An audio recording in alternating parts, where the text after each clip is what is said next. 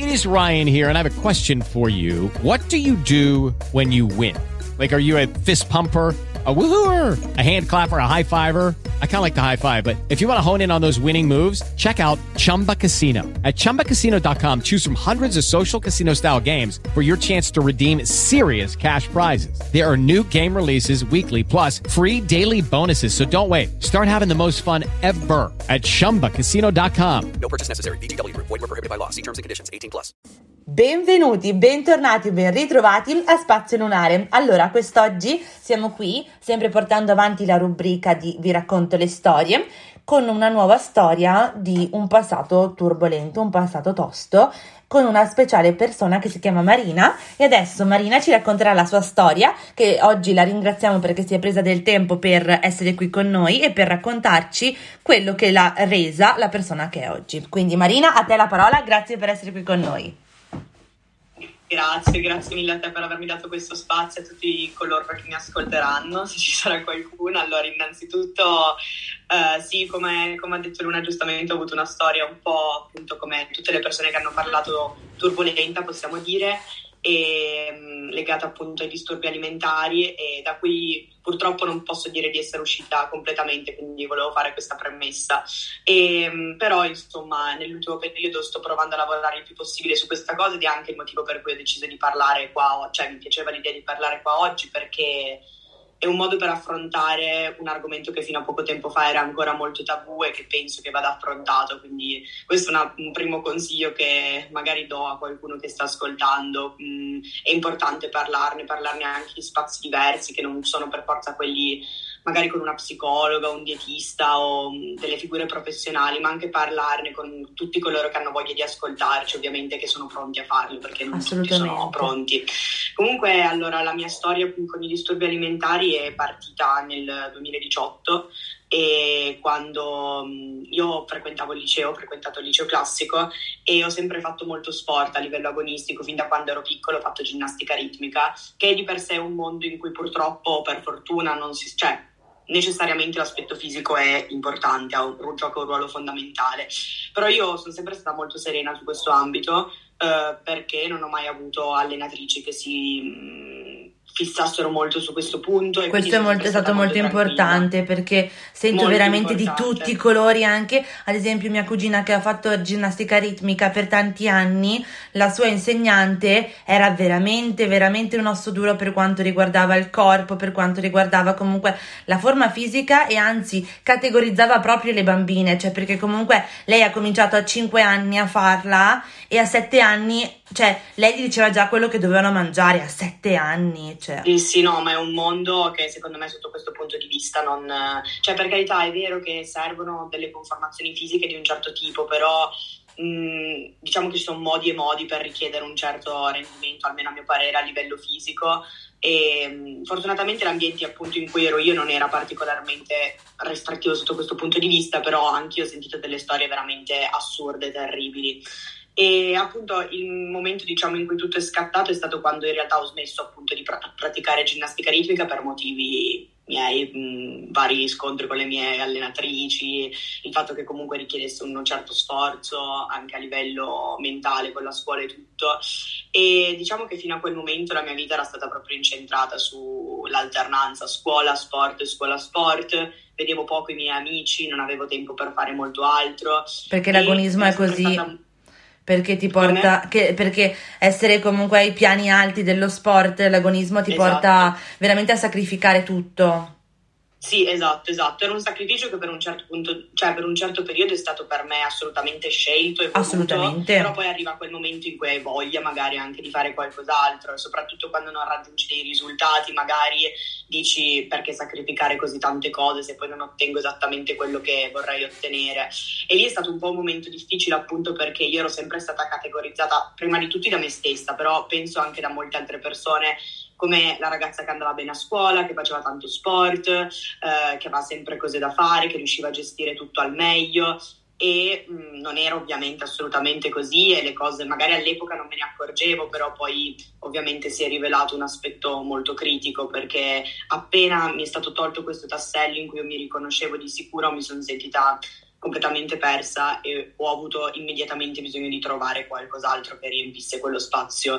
E penso almeno da quello che ho capito in questi anni in cui ho cercato un po' di analizzare quel periodo e la malattia ha preso un po' il posto in qualcosa in cui riconoscermi perché non penso di aver mai avuto il tempo quando ero piccola di crearmi una vera e propria identità perché avevo tante cose da fare, ero molto, c'è anche la mia famiglia è sempre stata molto legata al rendimento più che al analizzare magari quello che ti stai divertendo, cioè come ti senti e tutto quello che stai Esatto. provando in questo Esatto, momento. portare risultati a prescindere da come uno ci sia arrivato e se questo abbia poi influito sulla sua salute anche mentale, psicofisica e tutto.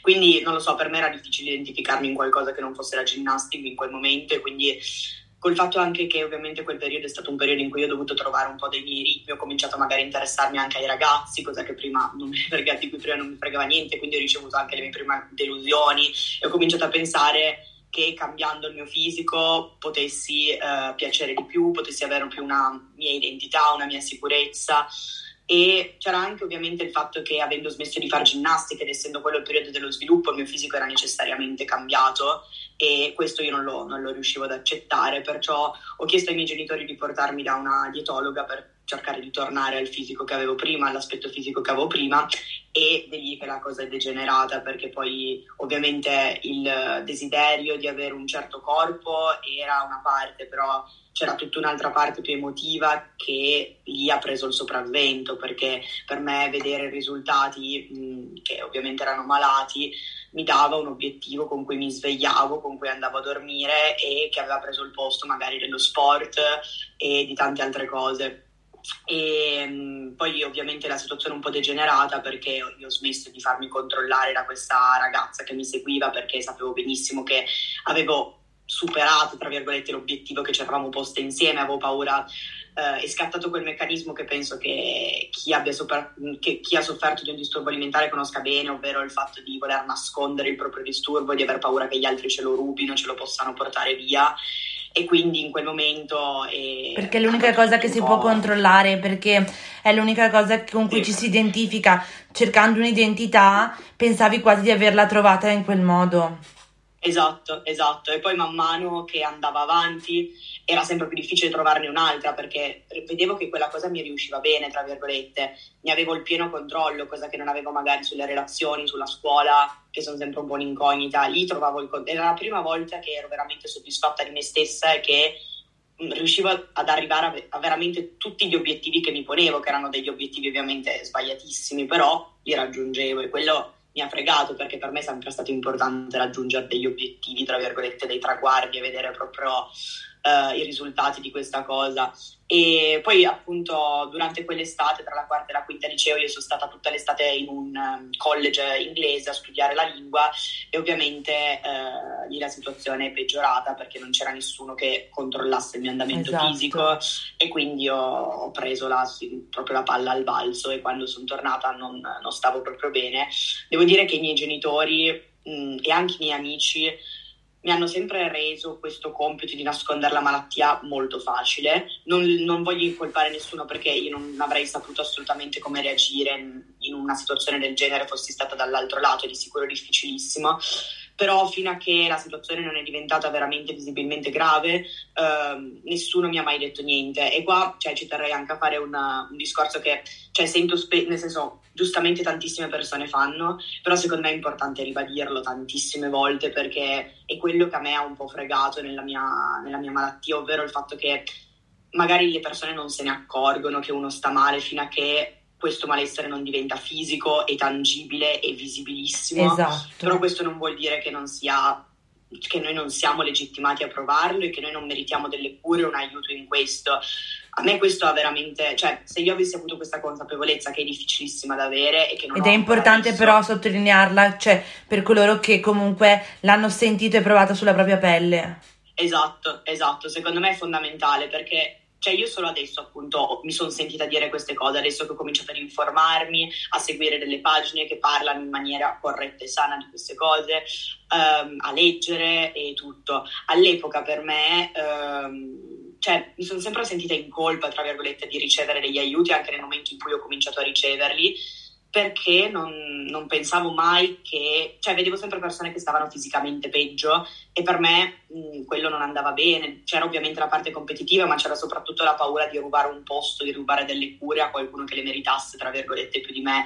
E quindi secondo me la cosa fondamentale è che io cerco di ricordarmi ogni giorno e vorrei ricordare anche alle persone che magari ci passano, uh, che, e che, cioè, queste sono malattie ovviamente mentali, quindi ne, non è necessario che arrivino al punto di...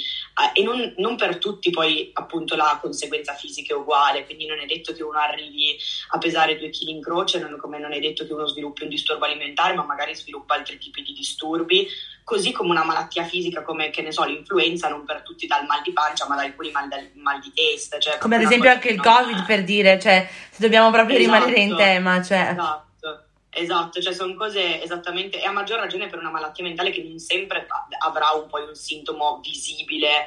E io mi sono sempre sentita sbagliata per questo e devo dire che secondo me c'è anche tanta disinformazione nel mondo medico a volte, perché io mi sono trovata quando poi sono tornata mh, a casa dopo quell'estate e i miei genitori si sono accorti della questione, cioè del fatto che fosse necessario prendere delle azioni immediate, anche perché i miei professori sono andati a parlare loro sono, andata, sono stata seguita per un po' di tempo presso un ospedale andando settimanalmente a fare dei controlli e io mi ricordo benissimo che la prima visita mia mamma ha chiesto ma come procederemo, cioè quali, sarà il, le, quali, saranno le cure previste? E mi ricordo benissimo la frase di questo medico che disse che il mio caso non era grave, c'erano casi molto peggiori e, e quindi non c'era bisogno di un ricovero sostanzialmente. E io in quel momento ho detto bene, allora c'è, c'è proprio il bisogno che io renda il mio caso peggiore perché... Per renderlo visibile, esatto, cioè per esatto. rendere il fatto che io allora ne valga la pena di questo ricovero quasi, perché alla fin fine le parole soprattutto che pronuncia un professionista del genere hanno un grande impatto sulla persona che sta soffrendo, perché le sembra quasi di non valerne abbastanza la pena o comunque di non... Cioè, esatto. Che non è abbastanza allora quello che sta provando, non è legittimata come hai detto tu prima. Sì, esatto, è proprio, è proprio esattamente quello che ho provato io in quel momento e cioè ripensarci adesso è proprio da lì che poi magari ha preso una china un po' più ripida la cosa perché da quel momento io avevo come unico obiettivo quello di sentirmi appunto grave abbastanza. E infatti poi dopo, dopo poche settimane eh, sono stata ricoverata però anche lì per me è stato molto difficile accettarlo perché eh, ho avuto un ricovero abbastanza fortunatamente veloce grazie al fatto che mio papà conoscesse il primario dell'ospedale. E anche lì per me io ero stata ricoverata per quello, non perché ne avevo veramente bisogno. E, e, e, anche qua, cioè, capisco che questa sia una cosa difficilissima poi nel momento in cui sei malato da capire, però eh, non lo so, secondo me potrebbero essere fatte tanta più mh, informazione anche presso la, il, tutti i medici per cercare di instillare un po' questa consapevolezza nei pazienti che è fondamentale perché so di non essere l'unica, so che anzi è una cosa molto comune tra coloro che soffrono di disturbi alimentari. E mm, comunque niente, poi appunto ho subito questi, questo ricovero che per me è stato un po' appunto un salvavita, però non è stato un posto in cui io abbia imparato a gestire né le mie emozioni né la parte più fisica della questione. Cioè ringrazierò per tutta la mia vita le persone che c'erano lì dentro e che mi hanno aiutato, però non è stato un momento in cui io abbia sentito di aver fatto dei passi avanti, poi a posteriori.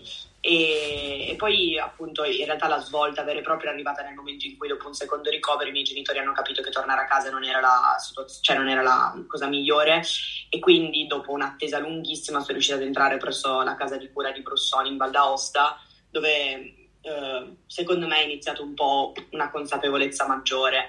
Purtroppo io ero già maggiorenne quando sono entrata e quindi dopo cinque mesi che ero lì dentro e che non vedevo delle dimissioni nel breve ho deciso di autodimettermi, nonostante non fossi assolutamente ancora pronta e nonostante questo fosse contro il parere sia dei medici che, che dei miei genitori, però purtroppo quando si è maggiorenni, cioè anche se la malattia a parlare, nessuno può farci niente, nonostante magari sia chiarissima la cosa, che è un po' assurdo, però queste sono questioni magari più legali che io non è che conosca più di tanto. E, e, quindi niente, poi sono tornata a casa, mi sono preso un anno sabbatico in cui tra, tra il liceo e l'università ho cercato di pensare un po' più a me stessa, in realtà è stato l'anno forse più difficile perché è stato l'anno in cui la mia malattia si è un po' trasformata sotto delle nuove forme che io non conoscevo e che mi facevano molto più paura rispetto a quelle di prima. E non è stato facile perché i miei genitori hanno fatto abbastanza finta di niente, tra virgolette, spaventati del fatto che tutto potesse ricominciare da capo probabilmente.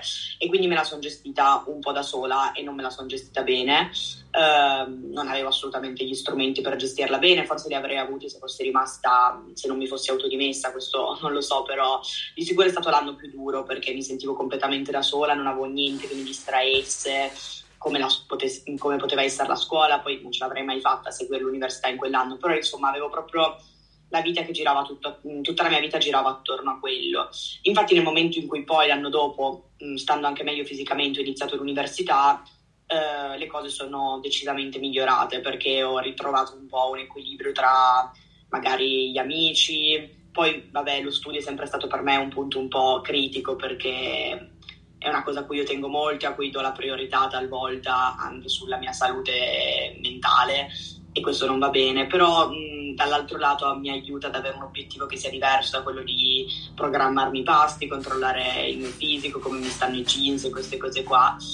E, e, quindi niente, tra virgolette, poi la mia vita è andata un po' avanti così e solo da quest'anno ho deciso un po' di rimpegnarmi su questo fronte perché in realtà quest- dopo la quarantena le cose sono un po' migliorate eh, perché ho avuto più tempo per fare le cose con calma, per pensare a me stessa, per ragionare. Ho cominciato anche solo a scrivere, che sono delle cose che io non avevo mai fatto prima, cioè correvo sempre da una parte all'altra, non avevo mai tempo di fermarmi un attimo. E, mm, e questo mi ha aiutato a capire che nonostante ci siano effettivamente dei periodi in cui quasi la malattia non la sento più, cioè mi sembra di vivere come una persona tra virgolette sana, normale al 100% e ci sono poi tanti altri periodi, per esempio adesso che sono all'ultimo anno della triennale devo scegliere dove andare in magistrale. Che cosa stai studiando di bello? Come? Cosa stai studiando di bello? Economia. Complimenti, complimenti perché è tosta. no. Matematica per me... Matematica è un po' tosta. Eh no, lo so, anche io. Poi venendo dal classico diciamo che è stato un po' dura all'inizio. Complimenti, veramente, bellissimi. Fortunatamente dei compagni di università carinissimi che mi danno un sacco una mano in questo perché sennò io sarei, avrei abbandonato dopo la prima lezione di matematica probabilmente e no comunque eh, in questi periodi in cui appunto sono un po' incerta sul futuro cosa che è sempre stata il mio punto debole magari non avere le idee chiarissime non aver tutto programmato al, nel minimo dettaglio cioè sento che la malattia si fa si fa risentire a volte solo come pensieri, a volte anche con delle azioni. E, e questo fino a qualche tempo fa lo accettavo, tra virgolette, dicevo vabbè se sono più lunghi i periodi in cui sto bene rispetto a quelli in cui sto male si può anche convivere con questa cosa, però mh, sì, magari si può anche convivere, però perché uno dovrebbe farlo nel momento in cui ha la possibilità, fortunatamente, di poter migliorare la situazione. E quindi da quest'anno ho ripreso un po' il percorso psicologico che avevo interrotto per un po' di tempo e adesso riprenderò anche un percorso alimentare. E questo non so lo dico perché io mi vergognavo molto di questa cosa perché magari se qualcuno mi vede appunto da fuori sempre dice ah una persona normale non, cioè qual è il problema? Perché e invece, cioè, no, perché il mio rapporto con il cibo non è normale, non è normale, io non voglio che sia, cioè se questa è la normalità, io non voglio che sia questa la normalità, perché ricordo poco del periodo prima della malattia, sinceramente, del mio rapporto col cibo, non ho un'idea chiarissima, però mi ricordo che non, non era questo, cioè non era questa la normalità, io vorrei ritornare a qualcosa che sia il più vicino possibile a quel periodo là e conosco tante persone che magari ce l'hanno fatta o che comunque ce la stanno facendo, quindi questo è bellissimo. E questo lo volevo dire più che altro perché, non lo so, a volte è, cioè è strano prendere queste decisioni da sola, non è, diffi- non è facilissimo, però, ma non lo so, magari per qualcuno che ascolta, sentire che qualcun altro è in questa situazione in cui magari non è più gravissima la malattia, cioè sotto quel punto di vista, però è comunque, cioè magari uno può aver piacere a parlare con qualcuno, di eh, intraprendere un percorso e provare a migliorare ancora qualcosa che di sicuro c'è da migliorare. E... Io sono dell'idea che hai assolutamente ragione perché molto spesso poi ci si vergogna appunto come hai detto tu del fatto che vabbè cioè è passata la, la parte diciamo peggiore perciò che cosa vado a fare ora magari da un nutrizionista si pensa sempre le basi tanto ce le ho cioè, tanto alla fin sì, fine sì. Non, non, mi serve più perché se voglio io mi ci so mettere. Però il fatto è che non bisogna dare questo per scontato e soprattutto molto spesso noi sopravvalutiamo davvero la nostra mente perché pensiamo di poterci imporre determinati pensieri che in realtà la mente ha ancora belli forti e quindi è Certo. importante, pur anche sapendo tante cose, è molto importante avere anche fiducia in un percorso che ci possa dare qualcosa in più rispetto a quello che si ha ora. Quindi quando dici sì, cioè mi sono detta vabbè posso conviverci, però poi dicendo la verità dei fatti, perché conviverci se posso davvero fare in modo che questi periodi buoni siano sempre, non ci siano più periodi pessimi, diciamo. Quindi Sì, sì, esatto. hai assolutamente ragione, questo ti fa molto onore, veramente, perché non è da tutti pensarlo, non è da tutti prendere in considerazione di dire ok, io ricomincio qualcosa, pur avendo passato magari anni fa la stessa identica, cioè la stessa cosa in maniera diversa, però portandomi Esatto. dietro dei- dei- degli strascichi, ecco. Sì, sì, infatti quello che, cioè, che a me blocca molto, su, bloccava e continua un po' a bloccarmi è che uno è la- il fatto di aver rifiutato le cure, cioè di, aver- di essermi autodimessa, quindi cioè, mi dico With Lucky Land slots, you can get lucky just about anywhere. Dearly beloved, we are gathered here today to. Has anyone seen the bride and groom? Sorry, sorry, we're here. We were getting lucky in the limo and we lost track of time. No, Lucky Land Casino, with cash prizes that add up quicker than a guest registry. In that case, I pronounce you lucky. Play for free at LuckyLandSlots.com. Daily bonuses are waiting. No purchase necessary. Void where prohibited by law. 18 plus. Terms and conditions apply. See website for details. non lo so perché adesso ricominciare, cioè chi ti, mm, chi ti spinge a farlo, nel senso non hai neanche tra virgolette il diritto perché nel momento in cui avevi delle cure garantite non le hai volute avere. E quindi non lo so, questo all'inizio mi metteva molta angoscia tra virgolette ed è anche il motivo per cui ehm, ho deciso di intraprendere questo percorso tra virgolette da sola, cioè non, non ho avuto il coraggio di dirlo ai miei genitori perché uno per non preoccuparli, perché non voglio che si preoccupino, già il fatto che io venga seguita da una psicologa per loro non è facile da accettare. E Perché magari li riporta un perché- pochino indietro, perché molto spesso i genitori identificano in un momento magari così traumatico, perché comunque un disturbo del Certo. comportamento alimentare distrugge le credenze magari che ci sono all'interno di una famiglia e quindi le stesse familiari pensano, oddio, se questa persona vuole riprendere un percorso del genere significa che c'è qualcosa che non va. Ma in realtà io sono dell'idea che iniziare un percorso psicologico fa bene a prescindere. Anche una persona che non ha mai sofferto di nulla, Esatto. che vuole semplicemente lavorare su se stessa per andare a fondo. Cioè, tutti, Sì, sì. io non ho mai sentito nessuno che eh, rimpianga il fatto di andare dallo psicologo. Cioè, No, esatto, anzi, secondo me in molti casi può essere addirittura un segno di, tra virgolette, un passo in più nella guarigione, perché io quando stavo tanto male non avevo nessuna voglia di andare a parlare del- dei cavoli miei, di quello che mi preoccupava a una persona che non sapevo chi fosse, che non sapevo se mi sarebbe servita o meno. Nel momento in cui ho preso un po' più consapevolezza di quello che mi stava accadendo e di quello che potevo perdere nella mia vita a causa della malattia, lì ho ho deciso che, eh, cioè ovviamente in ospedale, in casa di cura, questo ti è imposto, quindi non c'è nessuna decisione da prendere, però nel momento in cui ritorni a casa, il fatto di voler continuare il percorso secondo me è un buon segno, almeno per me lo è stato, solo che a volte è difficile spiegarlo in effetti come dici tu a delle persone che hanno vissuto una situazione talmente traumatica che qualunque cosa le riporti a quel periodo È diventa rifiuto. veramente difficile da sostenere.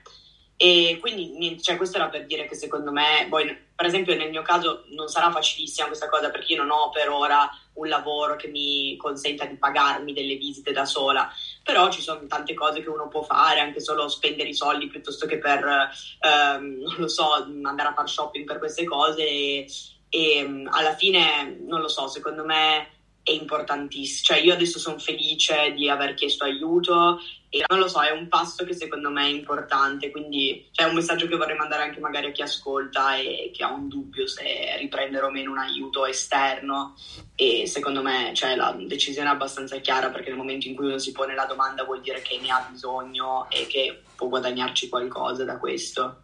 Assolutamente, io sono d'accordissimo sul fatto proprio del anche prioritizzare la propria salute mentale, perché senza salute mentale, onestamente, non può esserci nulla. Quindi anche tutte le cose che vengono fatte al di fuori in maniera superficiale, ad esempio, ma per, per assurdo, anche fare un viaggio o comunque andare da una parte, cioè non si è mai del tutto presenti se non si sta bene No, mentalmente. vero. Quindi Verissimo. Prima appunto si dà la priorità a questo, prima si capisce che grazie a questo poi si potrà davvero godere di tutte le cose al di fuori, ecco.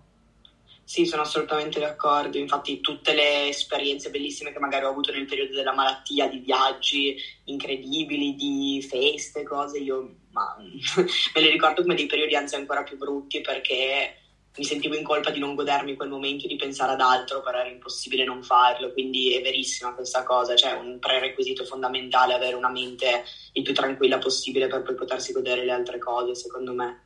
Sì, infatti, soprattutto per il fatto di, cioè, vivere e non sopravvivere. Quindi, soprattutto anche, cioè, tanti momenti magari sono passati e non si rihanno indietro. Quindi, anche questo, secondo me, è proprio una qualcosa che, come hai detto tu, eh, che cosa mi spinge adesso a chiedere aiuto se ho rifiutato le cure che, diciamo, erano garantite? Questo anche il fatto di vivere davvero le cose per quello che sono e non più farsele scivolare addosso senza provare delle emozioni o comunque senza sentirle al 100%.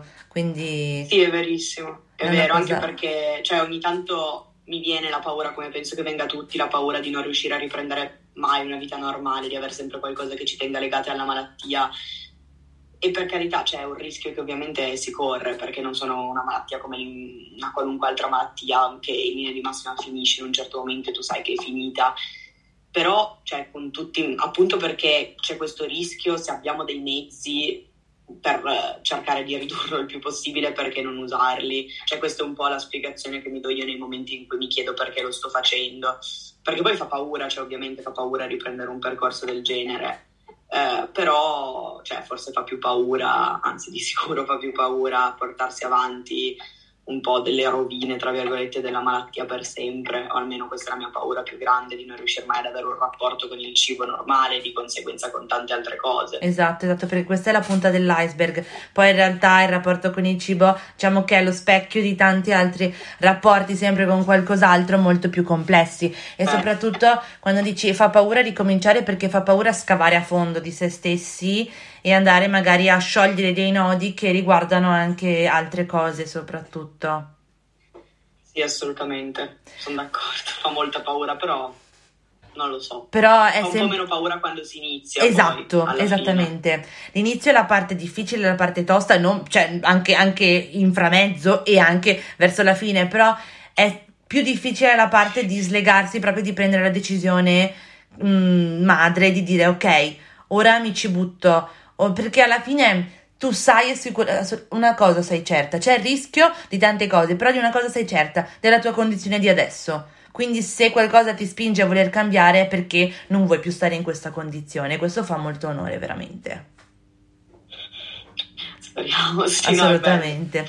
Io volevo farti un- due domande, anzi. La prima è che cosa diresti alla Marina del passato e poi cosa dici alla Marina del presente. Eh, allora, beh, la Marina del passato direi innanzitutto, appunto, come ho detto prima, di mm, non pensare di dover dimostrare fisicamente niente a nessuno. Questo è di sicuro il consiglio che mi darei per quanto sia, tra virgolette, sentito e risentito, ma è di sicuro una cosa che a me avrebbe salvato e penso a tante altre persone tanti anni di sofferenza. E poi Posso direi anche confermare che- anch'io. Ok, meno male questo.